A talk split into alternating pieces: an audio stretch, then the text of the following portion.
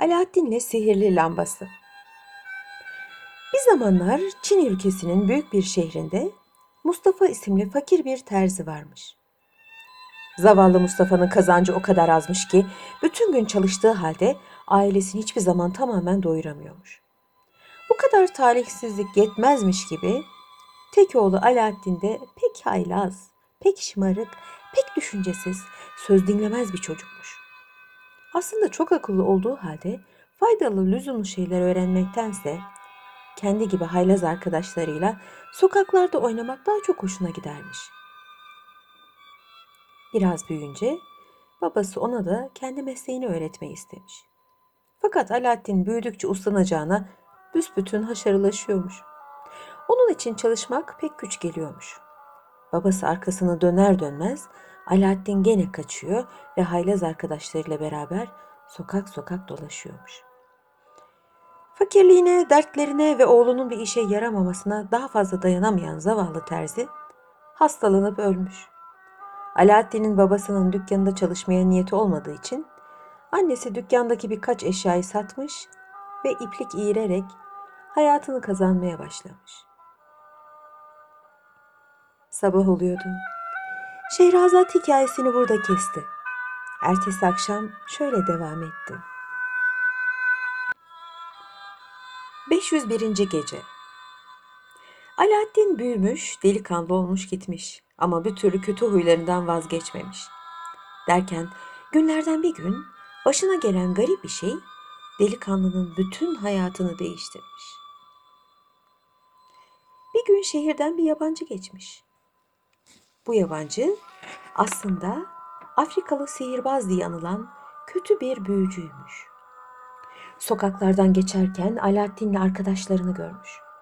Delikanlının aslında zeki ve açık gözlü bir şey olduğunu derhal anlamış. Büyücünün şehirden geçişine gizli bir maksat varmış aslında. Alaaddin'in çok işe yarayacağını da anlamış. Etrafındakilerden delikanlı hakkında öğrenebildiğini öğrendikten sonra Alaaddin'i bir köşeye çekmiş ve Oğlum sen Terzi Mustafa'nın oğlu musun diye sormuş. Alaaddin evet ama babam öleli çok oluyor diye cevap vermiş. Bunun üzerine yabancı çocuğun boynuna sarılmış ve ağlaya ağlaya yanaklarını öpmeye başlamış. Alaaddin hayretler içinde kalmış ve yabancının niçin böyle hareket ettiğini sormuş. Bunun üzerine Afrikalı sihirbaz, Terzi Mustafa benim kardeşimdi. Ben senin amcanım. Onun için ağlıyorum demiş. Sonra Alaaddin'e bir avuç para vermiş ve annesine gidip amcasının ertesi günün evlerine geleceğini söylemesini tembih etmiş. Hem şaşırmış hem sevinmiş olan Alaaddin hemen evine koşmuş, annesine babasının bir kardeş olup olmadığını sormuş. Zavallı kadın böyle bir adamın olmadığını söylemiş. Fakat Alaaddin'in anlattıklarını dinleyince ve herhalde bir yanlışlık olacağını zira Mustafa'nın biricik kardeşinin çoktan öldüğünü anlatmış. Fakat ertesi gün Alaaddin Afrikalı sihirbazı gene görmüş. Sihirbaz çocuğu öpmüş ve eline iki altın sıkıştırarak bunları annene götür ver. İyi bir yemek hazırlasın. Zira akşama mutlaka geleceğim demiş. Delikanlıdan evlerinin nerede olduğunu öğrenmiş, sonra da uzaklaşmış. Alaaddin heyecan içinde annesine koşmuş, altınları vererek yabancının sözlerini tekrar etmiş. Kadıncağız yiyecek hazırlamaya başlamış ama bu adamın kim olduğunu da iyice merak ediyormuş. Akşam olunca Afrikalı sihirbaz çıka gelmiş. Beraberinde güzel meyveler, şaraplar da getirmiş ve Alaaddin'in annesine hakikatten kocasının kardeşi olduğunu, 40 senedir birçok memleketlerde seyahat ettiğini ve en nihayet Mustafa'yı çok özleyerek döndüğünü söylemiş.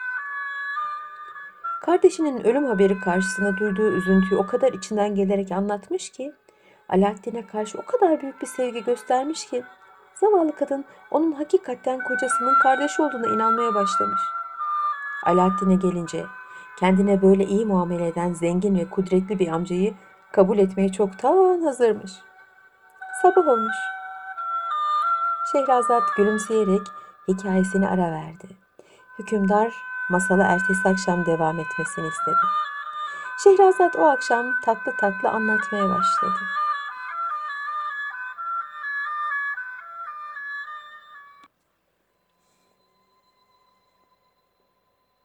502. Gece Büyücü Alaaddin'e sermaye verip büyük bir mağaza açacağını ve delikanlının hayata zengin bir tacir olarak atılmasını sağlayacağını söylemiş. Bunu duyan anne çok sevinmiş ve Haylazoğlu'nun en nihayet kötü huylarından vazgeçip adam olması için dua etmiş. Çalışmaktan nefret eden Alaaddin ise kolaycacık zengin ve kudretli bir tacir olmak fikrinden çok hoşlanmış. İşi bu kadar iyi idare ettiğine sevinen sihirbaz da yakında kendi kötü gayesine erişebileceğini düşünmüş. Hemen ertesi günü çocuğu alıp şehre götürmüş. Sırtına güzel bir takım urba almış. Sonra beraberce zengin tüccarların toplandığı yerlere gitmişler. O gece büyücü sözde yeğeninin şerefine bir ziyafet vermiş ve bütün zengin tüccarları çağırmış. Alaaddin artık sevincinden göklere uçar gibiymiş. Büyücü ertesi gün gene gelip de şehrin uzak taraflarındaki güzel yerleri gezmeye gideceklerini söyleyince hemen razı olmuş. Biraz sonra başına gelecek olan müthiş maceradan habersiz annesine Allah'a ısmarladık demiş ve yalancı amcasıyla beraber neşeli neşeli yola çıkmış. Büyücü ise kurduğu müthiş planı o gün hakikaten gerçekleştirmeye niyetlenmiş. Onun için Alaaddin'in bir daha evine dönebileceğini zannetmiyormuş. İkisi beraber şehrin uzak taraflarına, zenginlerin oturduğu mahallelere gitmişler. Büyük bahçelerin ortasında duran köşk ve sarayları Alaaddin hayran hayran seyretmiş. Sihirbaz da dur bak daha ne güzel yerler gezeceğiz diye diye hiç belli etmeden onu şehirden adam akıllı uzaklaştırmış. Bir müddet sonra yorulmuşlar. Karınları da acıkmış. Bir pınar başına oturmuşlar ve büyücünün çıkınındaki çöreklerle meyveleri yemişler. Bu esnada büyücü Alaaddin'e müşfik sözler söylemiş ve haylaz arkadaşlarından ayrılıp akıllanması için nasihatlerde bulunmuş. Yemekleri bittikten sonra tekrar yola düzülmüşler.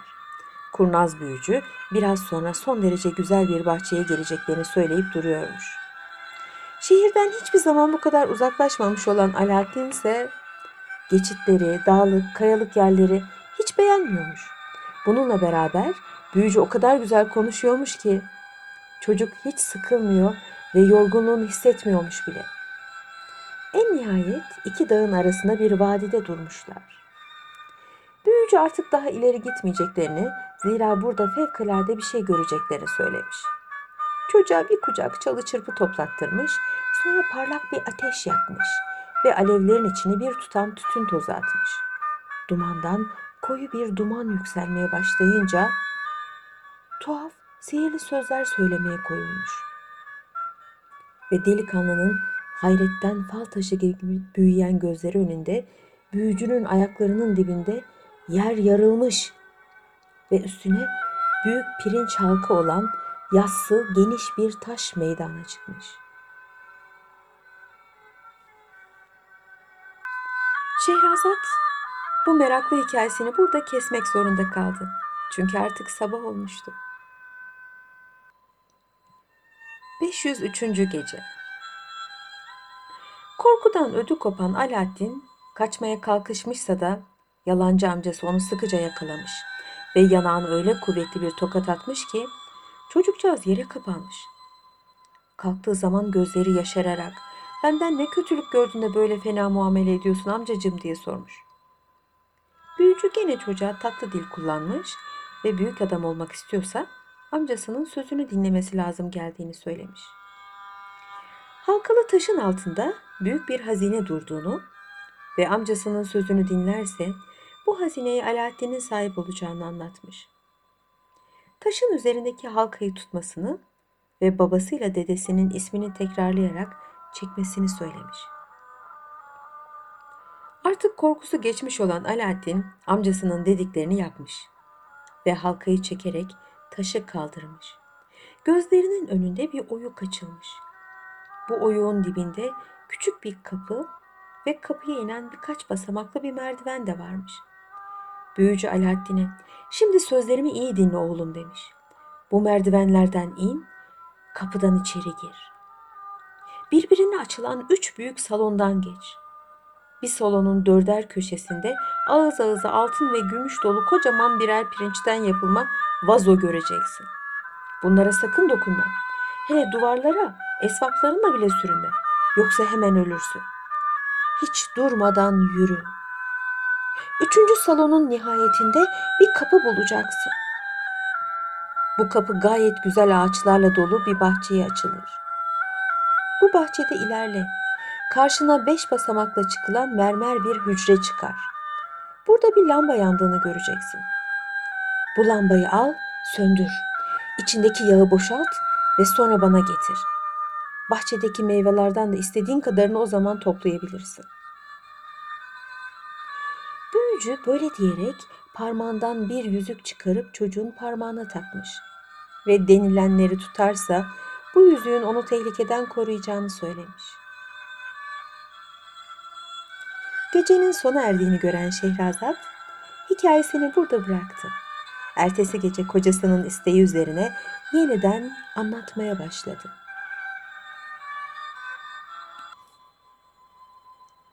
...504. Gece Alaaddin o kadar büyük bir merak içindeymiş ki... ...hemen önündeki oyuğa girmiş. Basamakları inmiş ve kapıyı açarak içeri girmiş. Girer girmez kendini amcasının bahsetmiş olduğu geniş salonda bulmuş. Dört bir köşedeki altın gümüş dolu vazoları hiç aldırış etmeyerek üç salondan da çabucak geçmiş. Duvarlara sürünmemek için de elinden geleni yapmış. Üçüncü salonun sonundaki kapıyı açıp bahçeye çıkınca büyücünün bahsettiği lambayı görünceye kadar ilerlemiş. Lambayı indirmiş, söndürmüş ve içindeki yağı boşaltarak koynuna saklamış. Sonra bahçeyi şöyle bir gözden geçirmiş. Etrafındaki ağaçların dalları ömründe görmediği kadar güzel meyvelerle yüklüymüş. Bu meyvelerden kimi süt gibi beyaz, kimi billur gibi berrak, kimi kırmızı, kimi yeşil, kimi mor, kimi de sapsarıymış. Aslında yemişler elmas, yakut, zümrüt gibi kıymetli taşlardan yapılmaymışlar. Ama bunu bilmeyen Alaaddin onları renkli camdan yapılma zannetmiş. Bununla beraber cicili bicili şeylerden hoşlandığı için bu süslü meyveleri toplamaya karar vermiş. Cebindeki keseleri, ceplerini ve koynunu kıymetli meyvelerle hınca hınç doldurmuş. Sonra kıymetinden habersiz olduğu bir hazineyle yüklü bir şekilde üç salondan geçmiş, basamaklardan yukarı koşarak ufak bir mağaraya varmış. Yukarıda sabırsızlıkla bekleyen büyücü çocuğun yukarı kolaylıkla çıkmasına mani olmasın diye önce lambayı vermesini söylemiş. Ama Alaaddin lambanın hafif olduğunu, amcası elini uzatırsa yukarı kolayca sıçrayabileceğini söylemiş. Bu cevap nedense sihirbazı kızdırmış. Önce lambayı almadıkça elini vermeyeceğini söylemiş. Ama her tarafı meyveyle dolu olan Alaaddin en altta kalan lambayı aramak için yer altında boş yere zahmete girişmeyi manasız buluyormuş. Yukarı çıkmadıkça lambayı vermeyeceğini tekrarlamış. Büyücü bu sefer hiddetinden köpürmüş, küplere binmiş. Ateşe hemen kirli birkaç söz söylemiş. Bunun üzerine yassı taş kapanarak mağaranın ağzını tıkamış. Zavallı Alaaddin böylece diri diri yer altına gömülmüş. Bu zalim hareket üzerine Alaaddin artık bu yalancı amcanın aslında amcası filan değil de dünyanın en hain, en kötü büyücülerinden biri olduğunu anlamış. Hakikaten de büyücü esrar ve büyü memleketi Afrika'da yaşamış ve sihir ilmini tamamen öğrenmiş olan son derece kuvvetli bir sihirbazmış. Okuduğu kitaplarda harikulade bir sihirli lamba olduğu ve bu lambayı alanın padişahlardan daha kudretli olacağı yazılıymış. Sihirli kudretinin marifetiyle bu lambanın yerini öğrenmiş, derhal onu elde etmek gayesiyle de yola çıkmış. Büyücünün sihir kitaplarında lambanın durduğu yeraltı bahçesine büyücülerin giremeyeceği de yazılıymış. Bunu elde etmek isterse bir başkasının elinden alması şartmış. İşte büyücü Alaaddin'le bu sebepten dost olmuş. Ona lambayı aldırtmaya, sonra da kimseye bir şey söylemesin diye yer altına gömmeye karar vermiş.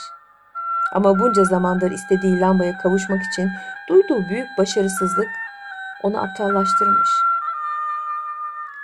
Ve öfkeyle yaptığı düşüncesiz hareket yüzünden bütün ümitleri ebediyen kaybolmuş.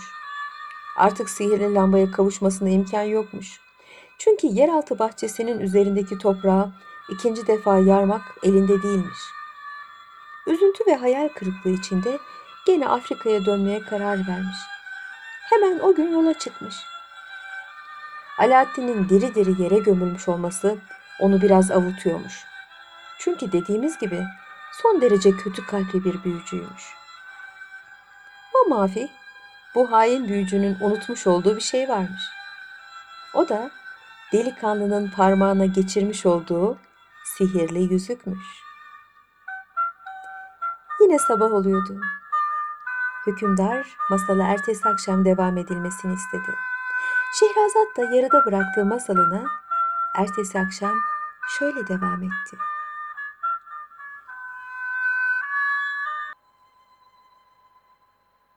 ...505. Gece Alaaddin kendini yer altındaki zindan gibi karanlık, dar mağarada bulunca... ...hem korkmuş hem şaşırmış. Zira kendine o kadar iyi davranmış olan amcasının... ...şimdi niçin böyle bir hareket yaptığını anlayamıyormuş. Yer altında kapalı kalmaktan çok korktuğu için bağırmaya ve toprağı açması için amcasına yalvarmaya, lambayı vereceğine de yemin etmeye başlamış. Ama nafile. Dakikalar geçtiği halde ne sesine bir cevap veren olmuş ne de toprak açılmış. Bunun üzerine zavallı çocuk yere kapanarak hıçkıra hıçkıra ağlamaya başlamış. İki gün iki gece yemeden içmeden uyumadan ağlamış durmuş.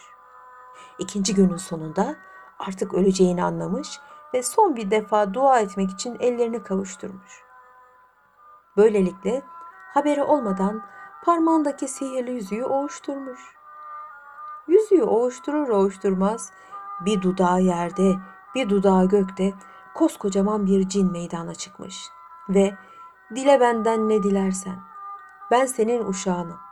Şu parmağındaki yüzüğe kim sahipse o bizim efendimizdir demiş. Başka zaman olsa Alaaddin bu garip dev gibi cinin karşısında korkudan baygınlıklar geçirirmiş. Ama şimdi diri diri gömülmek korkusu bütün korkulara galebe çalmış. Hemen kimsin nesin bilmiyorum ama elindeyse beni buradan çıkar diye cevap vermiş. Daha cümlesini bitirmeden toprak yarılmış ve Alaaddin kendini gene yerin üzerinde büyücünün yaktığı ateşin başında bulmuş. Alaaddin şaşkınlıktan kurtulunca evine dönmek için çare aramaya başlamış. Şehirden pek uzak olduğu halde büyücüyle geçtikleri yolu gayet iyi hatırlıyormuş. Bahçeli köşklere vardıktan sonra artık hiçbir zorluk kalmamış. Genç çocuk koşa koşa evine gitmiş. Eve varır varmaz zavallıcık geçirdiği korkunun, açlığın ve sağ salim eve varmanın sevincinin tesiriyle baygın düşüvermiş. Ama kendine gelip bir iki lokma bir şey yer yemez annesine başından geçen korkunç şeyleri bir bir anlatmış. Ve yeraltı bahçesinden aldığı lambayla meyveleri göstermiş. Meyvelerin kıymetli olduğunu annesi de anlayamamış. O da mücevherleri sadece renkli cam zannetmiş. Meyveleri kanepenin yastıklarının arkasına koymuşlar.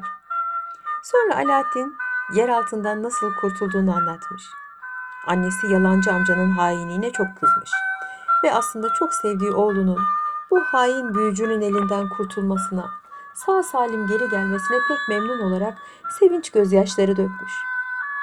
Alaaddin başına gelenleri anlatıp bitirdikten sonra yorgunluğundan uyuyakalmış. Ertesi sabah karnının açlığından uyanıvermiş. Ama kahvaltı isteyince zavallı annesi evde hiç yemek kalmadığını söylemiş. Alaaddin buna pek üzülmüş.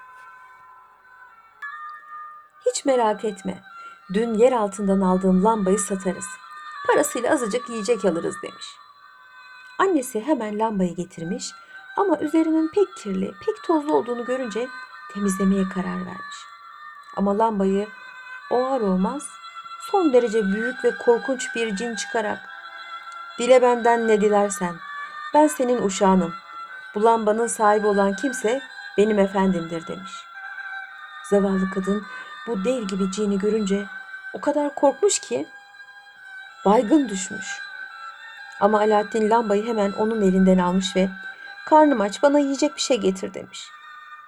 Cin lebbeyk efendim diyerek büyük gümüş bir tepsiyle tekrar meydana çıkmış.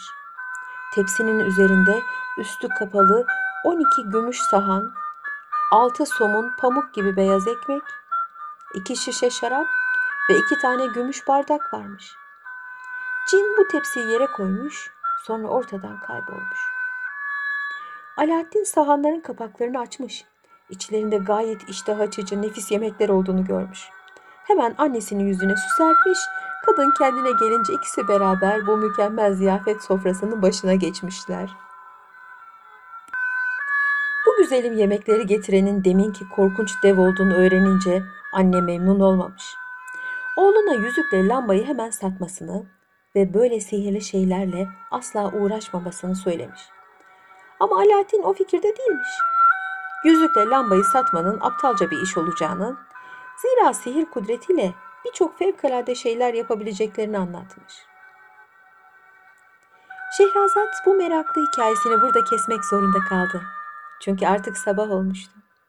Hükümdarın isteği üzerine ertesi gece sözlerine şöyle devam etti.